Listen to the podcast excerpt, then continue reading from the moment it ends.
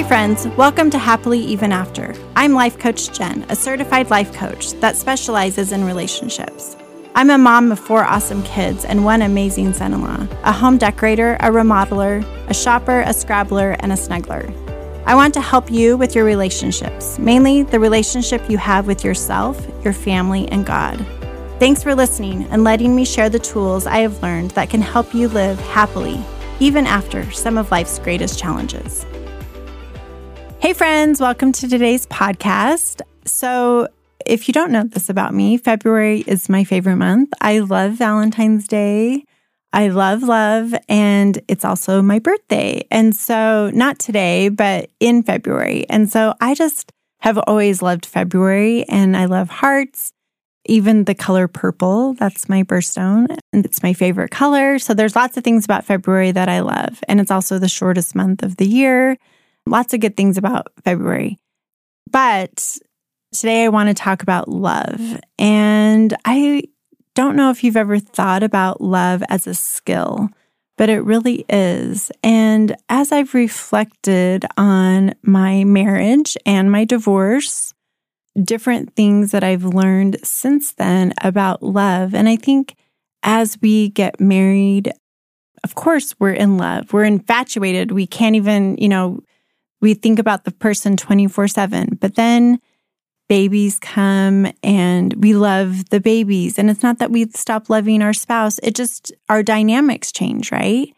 And I think society has done us a disservice because of all the movies out there and that love needs to be like 24 7 passionate sex, you know, all the things like if we get mad at each other, they do something that bugs us that that's not love. We're disrespecting them. And i just think we get fooled and caught up in all that. And so i'm just going to talk about some different quotes that i found some different information and share that with you. And you guys can determine what you think about love.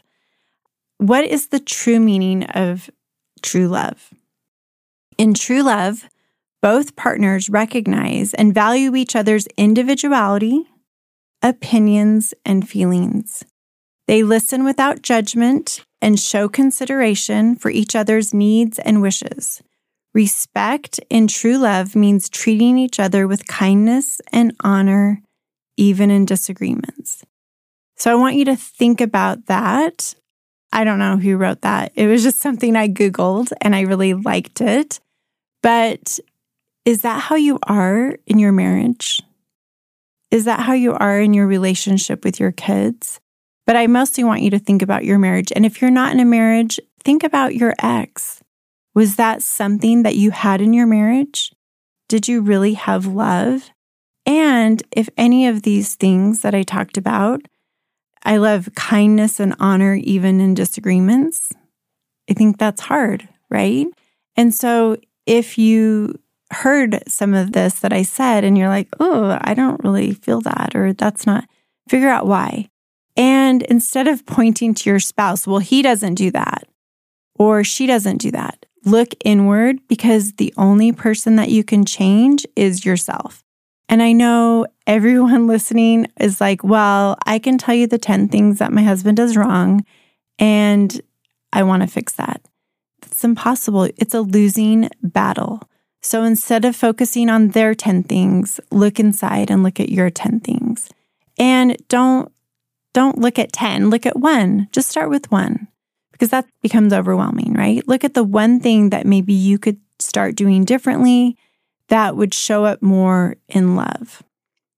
And I think marriage is one of our greatest teachers of how to love another person and how to love ourselves.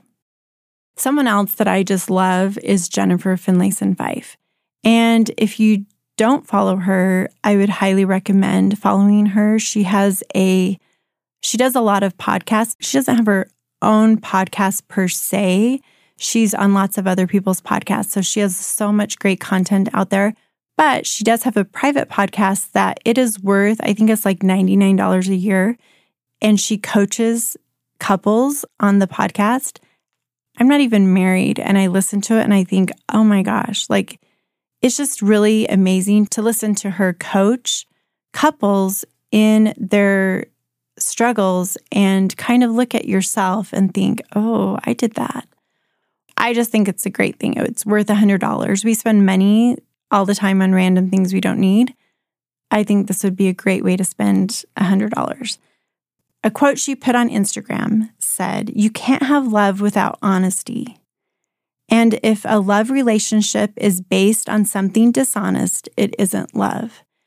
And of course, this struck me super hard because my, I think my entire marriage was based on a lot of lying and a lot of dishonesty. And so it makes sense why I was always not feeling a lot of love. Like, I, in general, in my nature, in my being, I'm a lover. I love love, right? I like to tell my kids, and I still do to this day. Every day I tell them I love them. I show them I love them. I do things. I'm very mindful of that. And I had felt like I was doing that in my marriage, but it just, there was always like a black hole that I couldn't figure out. And now I know what it is. But you have to be honest in your marriage. And I think sometimes men like to use the excuse, well, I don't want to hurt my wife's feelings. Well, you should have thought about that before you started having the affair, right? Women just want to be told the truth. Humans want to be told the truth. We don't want lying. We can't fix lying, right? We can't, if we feel like there's lying, it's just this, I don't know, black hole of the unknown. And so being honest, even if it's hard to say, and if you can't say it, write a letter. This movie I've been watching, it's called A Good Grief. And it's my second time of watching it. It's on Netflix. It's with Dan Levy. It's amazing. I cried like a baby in the movie. It is so powerful. And I'm not going to give it away, but he writes him a letter and it's a heartbreaking letter. And you'll see that if you do go and watch the movie. But if you don't have the courage to say it, write a letter, send a text, do something because the lies are not creating love and closeness in your marriage. And you're going to think the affair partner, oh, they love me so much because you're being honest with them. But actually, probably not. You're probably saying, like, um, oh, my wife and I are on the verge of getting divorced, even though the divorce word has never come up in your marriage you're going to be lying to them and lying to your wife. And so there's just lying all over the place. And that isn't love. If you want true love, I don't know what that is, but that is not love. It's lust, I guess. Another quote that Jennifer said was If it's conditional, it isn't love. There is no such thing as conditional love. It's either love or conditional approval. And I love this too, because if you're putting a condition on your spouse, if you do this, then I'll love you. If you do that, then I'll love you. Or your kids, that is not love. I think a lot of times we get these confused, and love is just you give it without any condition. And so many of us don't have that skill and so that's why love is a skill. Some of us, it's easy. It's easy for me to love people, certain people. Some people are harder to love than others, but in general, it is. Not everyone has that skill. So practice it. And sometimes I have to practice loving people that are harder for me to love and figuring out ways to do that. Another book that I love that I think highlights love so well is by Brene Brown. Atlas of the Heart. And she has a lot of great quotes. And so I'm going to just read a few, if that's okay, because I think they just are good. They're ones that you can like just think about and see if you can relate to any of them or not.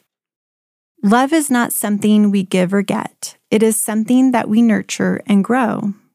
A connection that can be cultivated between two people only when it exists within each one of them. We can love others only as much as we love ourselves. So I love this too because there's a period of my life that I did not love myself because I was basing loving myself on my husband's actions towards me and thinking if he wasn't loving me, then maybe I wasn't lovable. But that was totally false and totally untrue. His actions by having an affair had nothing to do with me. And no one's spouse that's having an affair, it's not about you. It is 100% about them. What's going on with them, their insecurities, their weaknesses, their issues. And so we are all lovable, but we have to practice loving ourselves first. And I think that is the greatest gift. If you're like, I don't really love myself, figure out why. Is there something you've done? Do you need to like apologize to someone? Is there something outside of you that maybe it's possible, but also forgiving yourself. That is this year has been one of my greatest things.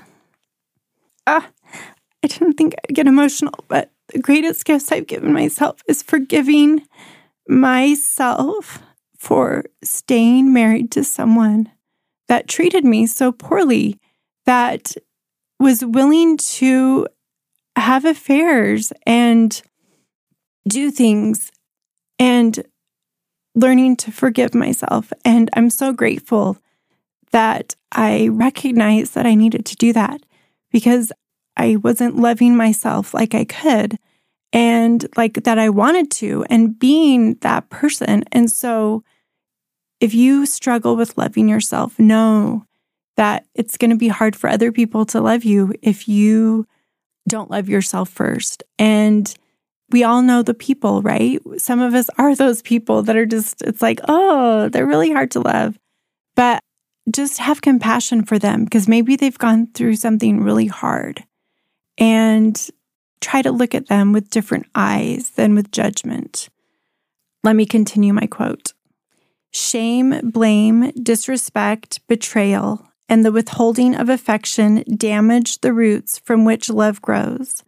Love can survive these injuries only if they're acknowledged, healed, and rare. And so, if these things are probably in everyone's marriage, maybe not betrayal, but I think shame and blame, that's part of marriage, right? But if we can learn to get out of the shame blame trap, learning that tool is invaluable. And disrespect, chances are we're disrespecting because we're not respecting ourselves. We're not showing up in the way that we want to show up. But this is killing your marriage. It's killing your, we'll say, garden, right? And you can revive it. It's possible, but you're going to have to dig down deep and start watering the heck out of it and feeding it the right types of food and figuring out what inside of you is causing these things to happen because we can't point fingers at our spouse, even if they are doing a million things wrong, right? But we have to come to a common ground if we want to have genuine love in our relationship, in our marriage. So, with love, I think it starts with yourself first. If you're finding and looking at yourself like, I don't really love myself, figure out why do some introspection, figure out what's going on for you. What do you need? Because so often I think as women, and I know I for sure did this, let me just ignore everything I need and want and focus on trying to give, jump through hoops, give my husband everything he needs and wants. Because maybe then he won't have an affair. Maybe I can prevent him from doing that, thinking it had anything to do with me. It had nothing to do with me. It was all about him. And so focus on yourself first, then figure out, have a conversation. You're going to have to have some hard conversations. I know we tend to avoid hard conversations.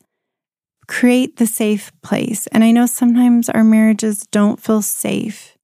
But if you can create safety within you and have that courage, and if you can't say it, write it down get the conversation going. And if you're married to someone that acts like they're five and are emotionally immature and cannot have the conversation and cannot tolerate it and can only blame you, decide do I want to stay in a marriage like that? Do I want to be married to this person? Focus on yourself and how do you want to show up in love? How do you love yourself and then show love to your spouse? And I know the five love languages and all of that. And I think those are helpful, but they're not everything, right? Because we have to stay who we are. We can't twist ourselves into something that we aren't just because that's the love language they need to hear us say. Like that's up to them too. That's up to you. Like if you need to have gifts, buy yourself something every now and again and stop waiting for your husband to buy something or be very specific. Hey, babe, this is what I want. This is the website. This is where you get it. If you end up not buying it for me, I'm just going to buy it for myself. So I'm going to give you the opportunity to get it. Great. If you forget or didn't, I'm not going to make that mean anything about me. I'm still going to get that but I would love it if you bought that for me. And I think we just need a lot more honesty and clarity in our marriages because we're all just trying to figure out okay, what are they thinking? What does that mean? And we make every negative thing mean something about us, and everything positive means something probably about our spouse. I don't know. We get caught up in what Hollywood says love is, but love isn't easy. And I think we think, oh, it should be super easy to love people. No, it's not easy to love people. Sometimes it's really hard to love them. But that's what this life is about. And learning that skill is so important. And it's going to bless your life, your family's life, your kids' life, your grandkids' life. And so I hope that you can take something from what I said today and implement it in your life and look at yourself and figure out how can I love better? How can I show up and love more? And I promise that's going to help you have a more amazing life. Thanks so much for listening. If you enjoy listening to my podcast, please tell all your friends and family about it. Leave me a review. That's how people find me. Give me a rating. Hopefully, it's five stars. If not, that's okay. Just give me a rating so other people can find my podcast and listen to me. Thanks so much. Have a beautiful, amazing day. If you want to learn how to live happily even after, sign up for my email at hello at lifecoachjen with one n.com. Follow me on Instagram and Facebook at happily even after coach. Let's work together to create your happily even after.